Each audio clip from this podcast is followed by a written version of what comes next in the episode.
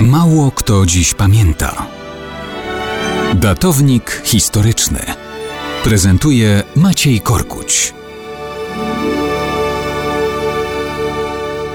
Mało kto dziś pamięta, że 19 maja 1480 roku na zawsze oczy zamknął Jan Długosz herbu Wieniawa, najsłynniejszy polski dziejopis z XV wieku. Wprawdzie sam urodził się 5 lat po bitwie grunwaldzkiej, ale jej opisy znał doskonale z ust bezpośrednich świadków, uczestników starcia, do których zresztą należał również jego własny ojciec. Wypatrzył go wśród studentów Akademii Krakowskiej biskup Zbigniew Oleśnicki.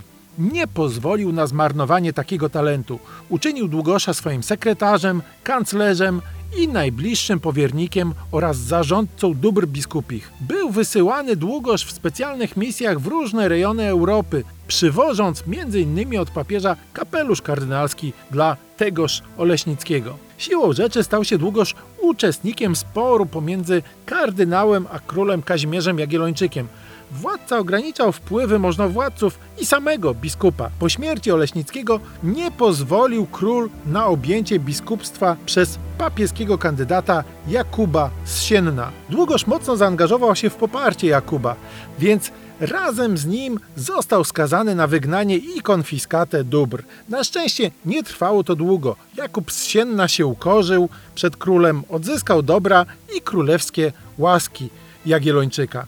Został nawet biskupem kujawskim. Także długoż powrócił do Krakowa, odzyskał co stracił. Dowodem królewskiego zaufania i braku zawiści było to, że Kazimierz Jagiellończyk powierzył mu wychowanie wszystkich synów oraz wykorzystywał kolejnych latach w najważniejszych dla Królestwa Polskiego misjach dyplomatycznych. Biedy długoż nie cierpiał. Pamiątką po nim są nie tylko roczniki sławnego Królestwa Polskiego i inne dzieła, ale także liczne kościoły przez niego fundowane, które do dzisiaj można w Małopolsce wokół Krakowa i nieco dalej podziwiać.